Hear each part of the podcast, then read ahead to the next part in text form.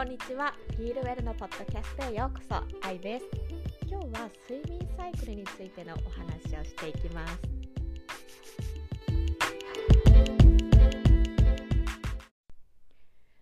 娘のミリアは今生後7ヶ月になりました早い子ですともうお座りができて、えー、ハイハイまで、えー、できる子が増えてきます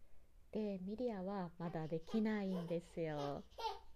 で親戚の子であの、生まれた子でミリアと何日2日ぐらい、えー、違う子で生まれた子がいるんですね。男の子なんですが、えー、でその親戚の子とこの前、えー、ビデオチャットして久しぶりにそのベビちゃんにも、えー、ビデオチャットで見た時にはですねもうその子も、まあ、ハイハイができてもうお座りもできてました。ねでまあ、親心だとこういうね比較してやっぱり見ちゃうとこうえうちの子大丈夫かなとか、えー、心配になります。でこの時期なんかお座り練習をあの、ね、やっぱり自然にしたくなっちゃう、えー、ですけどなんかこういろいろこう調べたり見たりしているとあんまりこうお座り練習ってさせない方がいいんですって。やっぱりこう赤ちゃんってこう発達段階があるので、ね、寝返りができるようになって 元気だね。ミリア元気だね。ママお話ししてるんだけど。はい。で、えー、そう、えー、寝返りができるようになってでうつ伏せでこうグッと首を上げてでそこでこうジタバタしてでずりばいが始まってそこからこうはいはいかまたはまあお座りかっていう風に進んでいくみたいです。でやっぱりそれをこう飛び越してこうお座り練習とかしちゃうとあの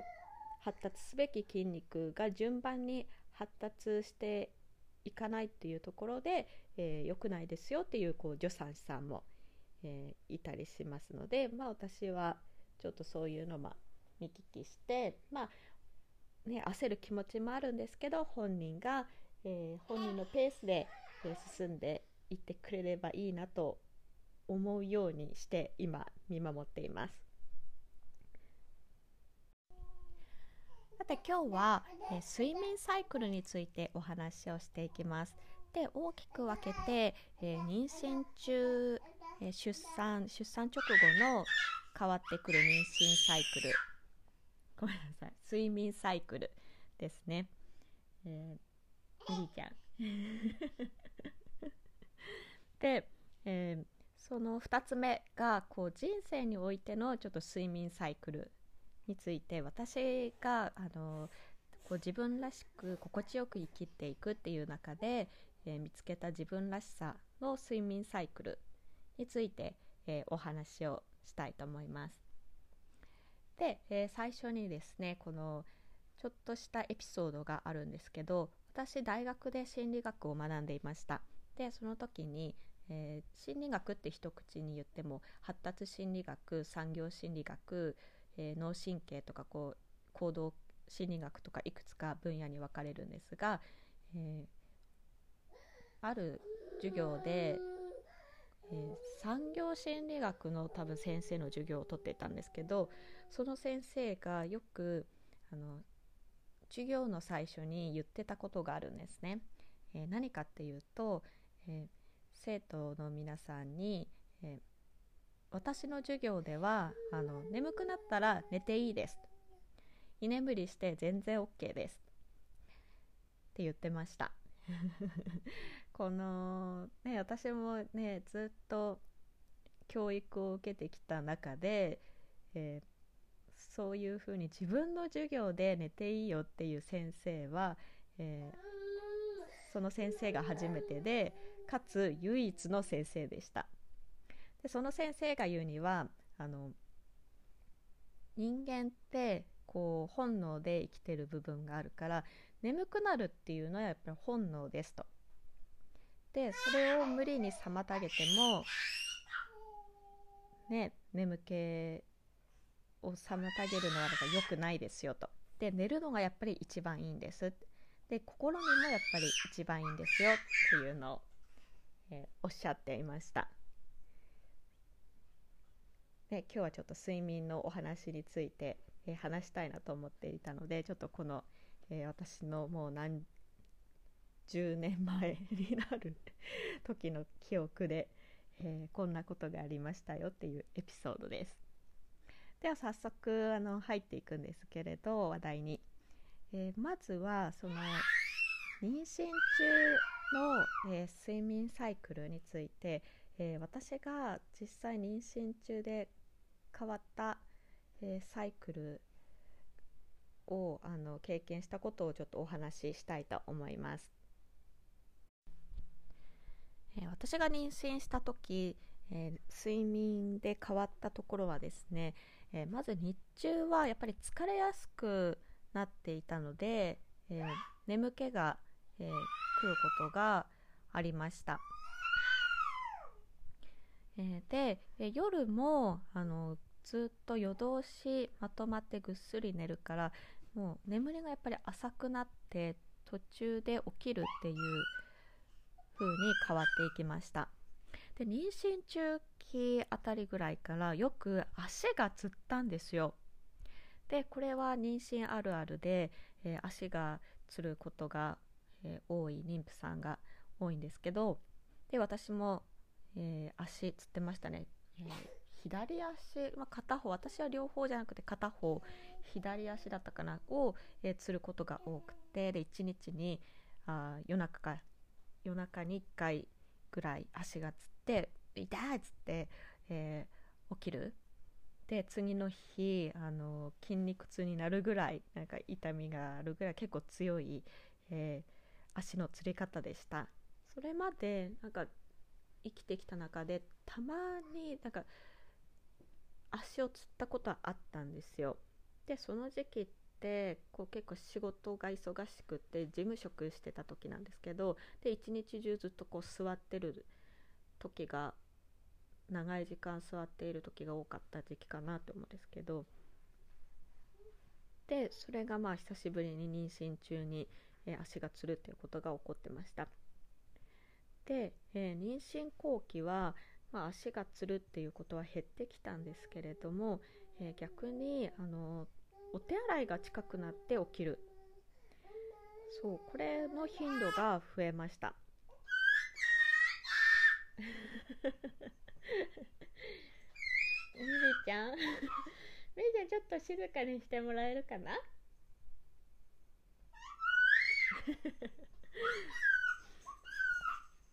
はい。で、えー、そう水が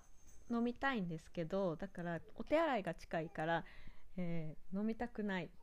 なんか辛かったですね。その足がつるっていうのもあったので水分補給もしたかったんですよ。で妊娠してたのが冬の時期後期はもう冬の時期だったのでもう乾燥もするしねなんかお水を飲みたいけどでもお手洗いが近くてでお腹が大きいからお手洗いに行くのもすんごい一苦労でした。で寝返りを打つのも苦しい感じです。でお腹に本当に例えで言う大きなスイカが入っていてでそのスイカを抱えながらあのちょっと想像してみてほしいんですけどこう左右に横に振るって結構もう体ごとこうなんかぐーってこうで重いものを横になりながら動かすみたいな感じで。なのでお手洗いに行くのも一苦労でした。これがもう妊娠後期はお手洗いに行くっていうのが多分 2, 2回ぐらいはやっていたので。なので本当にぐっすり眠れないっていう時期が、えー、続いていました。で、えー、後から考えて、えー、今あそういうことだったんだって思うのがですねこのあの赤ちゃんを産んでからの、えー、赤ちゃんのお世話をするための、まあ、予行練習だったのかなってその時なんか後からすっとこう納得できたことを覚えています、えー、産んだ直後の新生児の赤ちゃんって、えー、睡眠サイクルが45分サイクルぐらいらしいんですね。もう1時間しないで、えー、寝て、えー、起きてを繰り返していくでずっとそうやっておかお腹の中で過ごしてきた赤ちゃんが、ね、急に外の世界に出てきてじゃあ夜通しぐっすり寝るかっていうとそうではなく、えー、お腹にいた時の睡眠サイクルで生まれてくるそうすると、えー、そのサイクルにお世話をするママも合わせていかなきゃいけないじゃあそれが、えー、出産直後すぐできるかっていうと、ね、それってすごい体への負担になると思うんですね。それをこう前もって妊娠期の時にその足がつるだとかお手洗いが近いとかっていうことであの体が自然と、出産後の育児に向けて準備をしていたんだなっていうのをああこういうことだったんだって思いました。なので今、えー、妊娠中またはこれから妊娠を希望して、えー、考えてるっていう方はですねあのこんな風に睡眠サイクルは変わっていきますのでで、え結構急な変化になります。なので今までずっとぐっすり寝れてきたのがこう眠りが浅くなるだとかあの日中にこう急に眠くなったりとか疲れを感じやすいとかっていう風に変わってきますので、えー、それはですねあの出産後の、えー、赤ちゃんのお世話授乳ですとか、えー、そこに対応していくために、え細切れ睡眠って言われるらしくてでその細切れ睡眠に対応していくための今準備期間なんですよっていうのをあのお伝えしたいと思います。あとですねあのこんなことがあったよっていう雑談にはなるんですがその私が妊娠後期であのよくあの足がつるっていうのとこうお手洗いが近いっていうのがあって夜なかなかえー、眠れない何度か起きてしまうっていうことがあった時にですねその冬っていうのもあってでお水が飲みたいけど、まあ、飲めないでもすごい乾燥するっていう中で、えー、体験したことがですねあの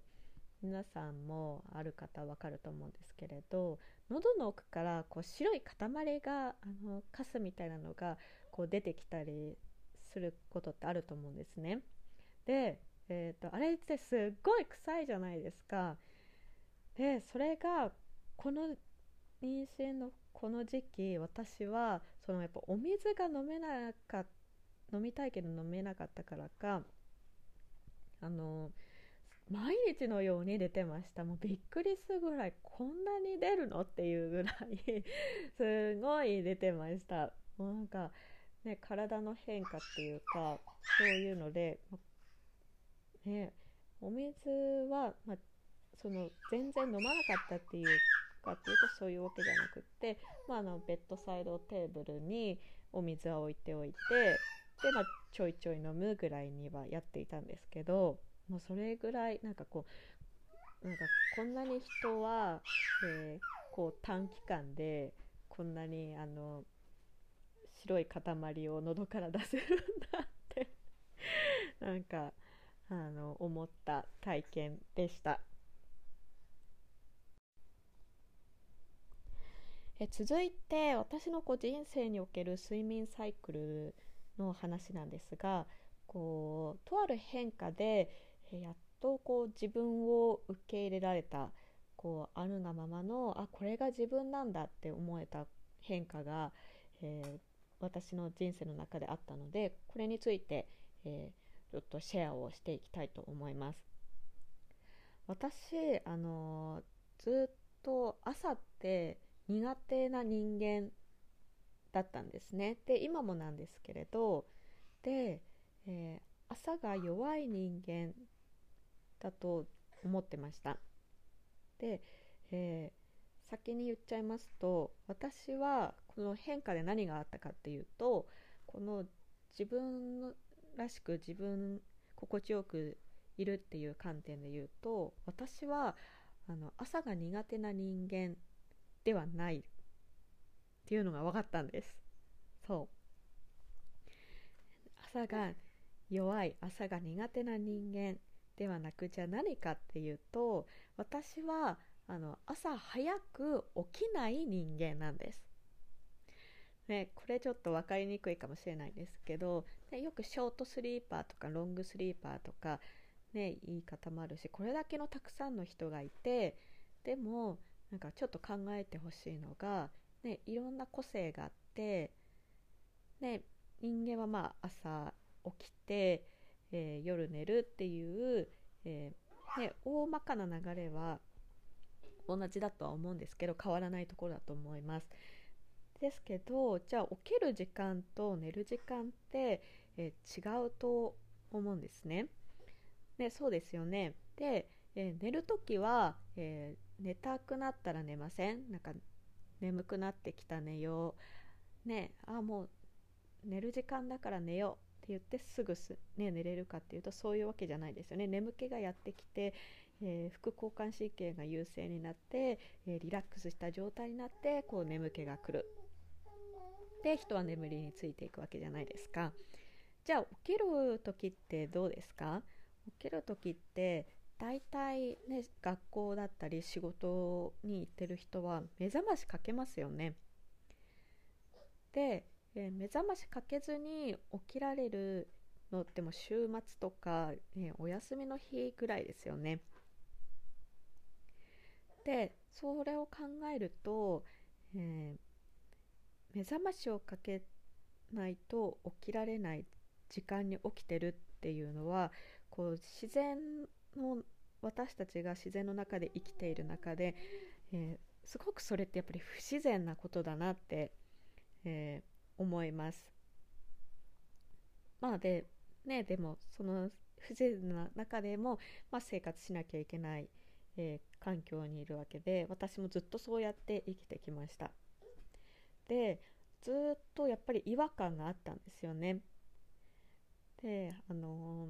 早起きは三問の得とかっていう言葉もあるじゃないですか、ね、だから朝あとは朝活が流行ったりだとか、ね、朝に活動するとなんかメリットがたくさんあるよとかメディアで、ね、やってたりとかしますけど私はあの正直3問の得をしたことがない。でどっちかっていうとあの朝早く起きることにずっと損する気持ちがあったんですよ。寝てたいのに起きなきゃいけない。ね使って疲れてくるとねそのしんどさもあってさらにねそれが辛くなってくるっていうのもあると思うんですけど。ねでちょっとあのいつから私はまあこういうねこう朝弱いなとか朝起きるの苦手だなっていうあかっていうともうあの物心ついた幼稚園からだったんですよね。なんか私の記憶をたどると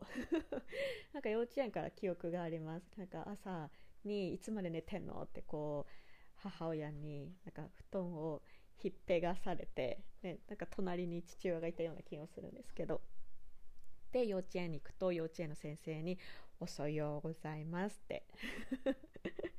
多分これなんか23回あった記憶がありますね。なんかそういう風に、まあ、冗談で闇っぽく言われてた先生に。ね。そう。で、えー、私たちが生きてる社会ってこうねこう時間決まった始まりの時間にもう来ないことはダメですよって、ね、集団行動は特に、ね、遅れてくることはいけないことですよ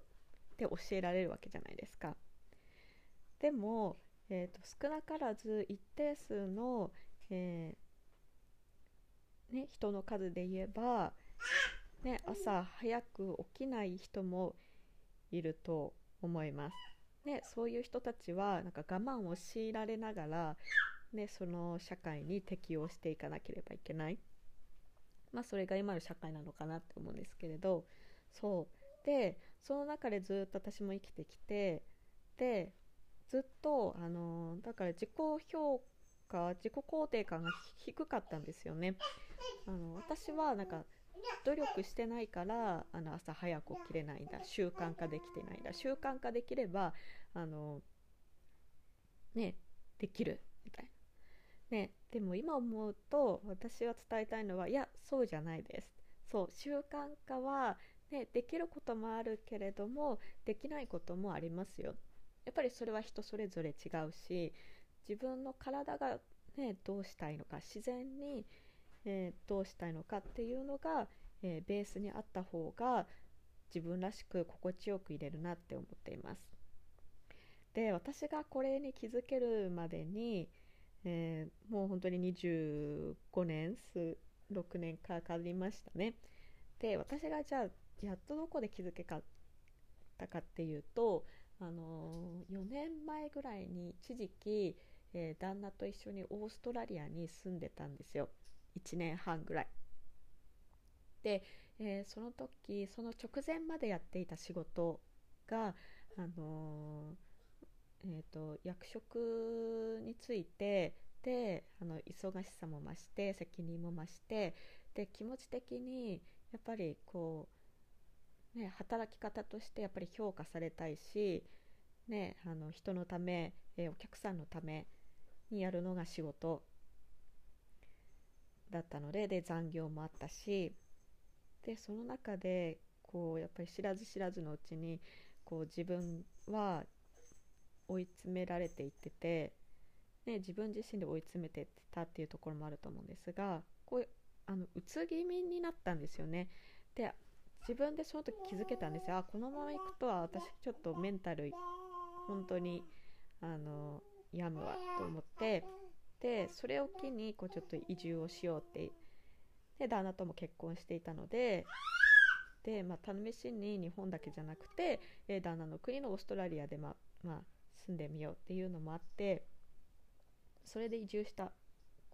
のが4年前ですね。でその時に、えー、ずっとついてたその仕事を辞めてこっちに来ました。で、えー、無職になったんですよ。フリーター？で、まあ、ワーホリビザで来てたので、えー、でも最初の3ヶ月ぐらいはあの、まあ、職探しも兼ねてで当時あの就職難だったんですよねこのオーストラリアの南アデレードで、えーと、若い人たちでさえ仕事がないからまああのこういう私みたいにワーホリとか移民で来る人はまあもっと難しいよって言われてる時期ででまあ仕事探しもあったのでその最中に、えー、私は、え、好きな時間に起きることができたんですよ。で、えーずっとあった違和感をなんかどうにかあの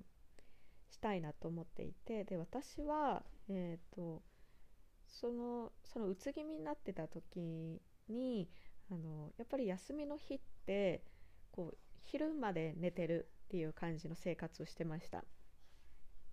もう下手したら午後の1時まで、えー、ずっと寝てる。そんな感じの生活だったんです。でそれがあのオーストラリアに来て、えー、毎日あの私はじゃなんか実験をしてみたんですよね。目覚ましかけないで何時に起きる人間なんだろうってふと思って。そう。で、えー、っとちょっと記録もつけながら、えー、その職が見つかるまでの、えー、3ヶ月間ぐらいをずっとまああの目覚ましなしで起きてました。で、えー、最初の頃こうなんかやっぱりまだセルフイメージが低くってやっぱりあのなんかちゃんとしなきゃっていう気持ちもあったんですね。えー、職はないけれどもなんかねあのフリーターだからといって、まあ、ダラダラした生活をせずにで、えー、同居も、え、旦那のお母さんとも同居をしていたのでそうちゃんと人間らしいというか普通の生活をしようと思っていて。えー、過ごしてました。でも明らかにこう生活してみて分かってきたのは、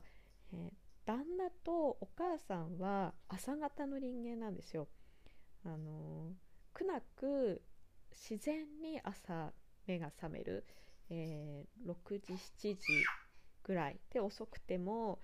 えー、旦那は8時ぐらいまでねたまには寝ることもあるんですけれどそう。で朝早いんですよ。で私はあのその時間帯に起きれなかったんですね。で一時期なんかあのねこんなにストレスがなくなったのにね朝起きれないってなんだろうって思っていてで、えー、分かったのがあと同居してたの弟も一緒に同居しててで弟が私と似ていてあの朝早く起きれない朝が苦手な、えー、だったんですね。で、えー、生活スタイルも、えー、ちょっと似てたんですよ。あの旦那もお母さんも寝るのが早い。自然に寝れるその、まあ、ベッドに入って旦那は本当に早くって なんか10時ぐらいになんか本とか読んでてゲームとかテレビを見てても、ね、そういう刺激あのブルーライトとか良くないですよ寝る前にもう妨げになりますよとかって言われてるじゃないですか。もう旦那は全然関係ないですね。ああもう眠ってて、えー寝てます。だからゲームのコントローラー持ったままだとか本読んでるその本を持ったままだとかもう自然に目をつぶって寝てます。それぐらいはこう違くてでまあ私はでも夜型っていうわけでもないのでもう12時、えー、早ければ11時とかそれぐらいにはま眠る人間。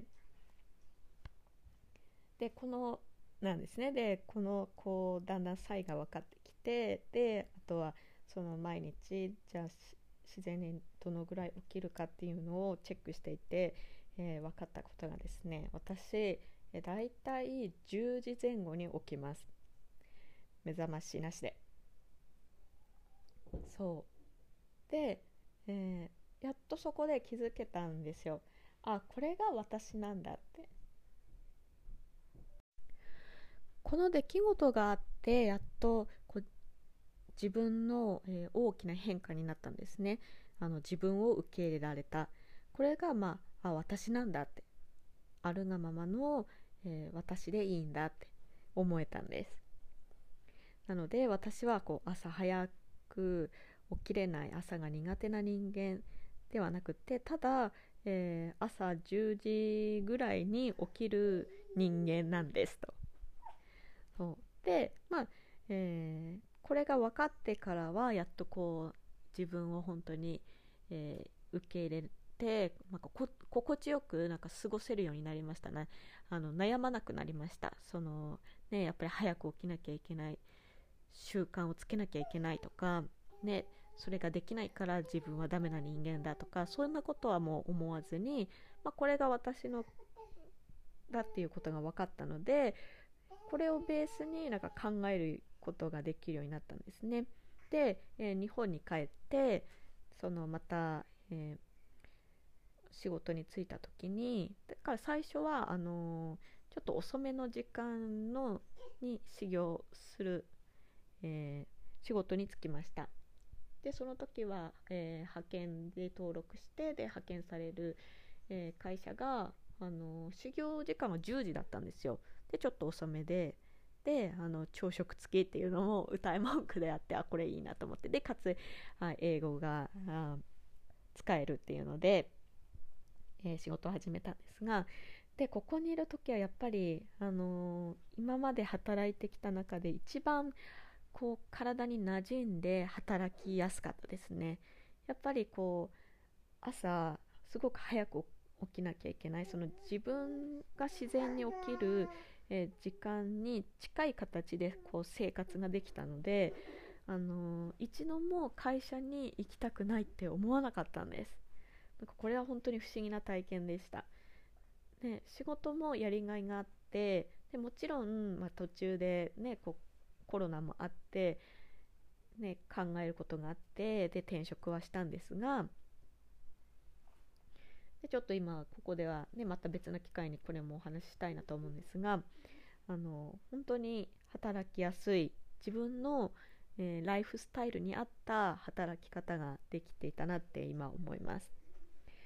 でその次に働いた、えー、営業職これがあのオーストラリアに来る直前まで、えー、働いていた営業の仕事になるんですがここはあのちょっとやっぱり時間は、えー、普通の9時始業だったんですね。でもまあ、え割とあの家から、え近かったんですよ。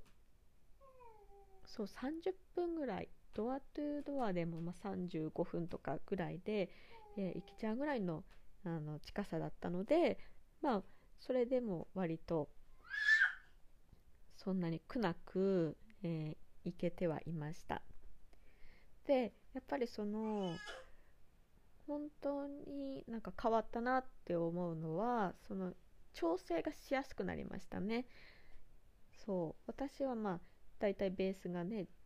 起きる時間が自然に起きてる時間が分かったので、ね、早く起きなきゃいけない時はああ日中なんかこうやっぱり疲れてくるなとかなんかそういう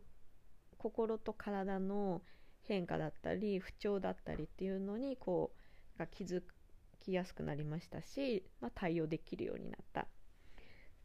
そして何よりあの自分はこれいう人間なんだって思えたのが一番の変化だったなって思います。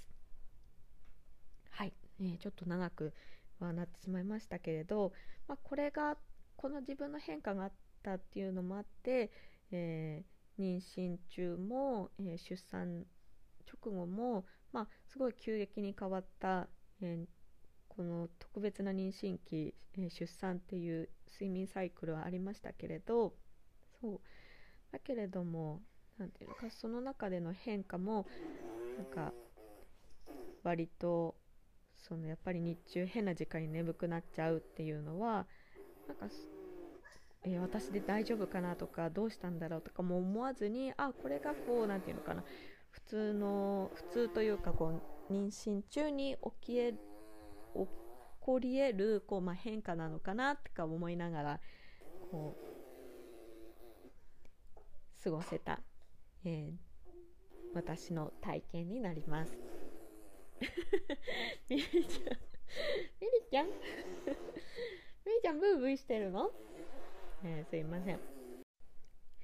えー、ここまでお話ししてきたんですが、えー、もしかしたら私のように朝が苦手とかあ、ね、なかなか起きられないっていう、え方がいらっしゃいましたら、ね、もしかしたら私みたいに、えただ朝が苦手なのではなく起きる時間っていうのが自然に起きられるっていう時間が、まあ、朝早い時間ではない。っていうことだけかもしれないですので、えー、ちょっとでもですね、えー、あそうかもしれないっていうきっかけになったりだとかじゃあ自分は、えー、何時に起きる人間なんだろうっていう、え見直しになったりだとかそういうきっかけにつながればと思います。また、え妊娠中もですね、え出産出産直後も、え急激に変わる、ね、ずっと何十年って続いてきたまとまって寝るっていうスタイルから、え急に細切り睡眠になったり、え日中全然普段は眠くならない時間に眠くなったりっていう変化に変わってきますので、えまあ、こういう風になるんだなっていうイメージにつながればと思います。では今日はここまで聞いてくださりありがとうございました。では、See you next time!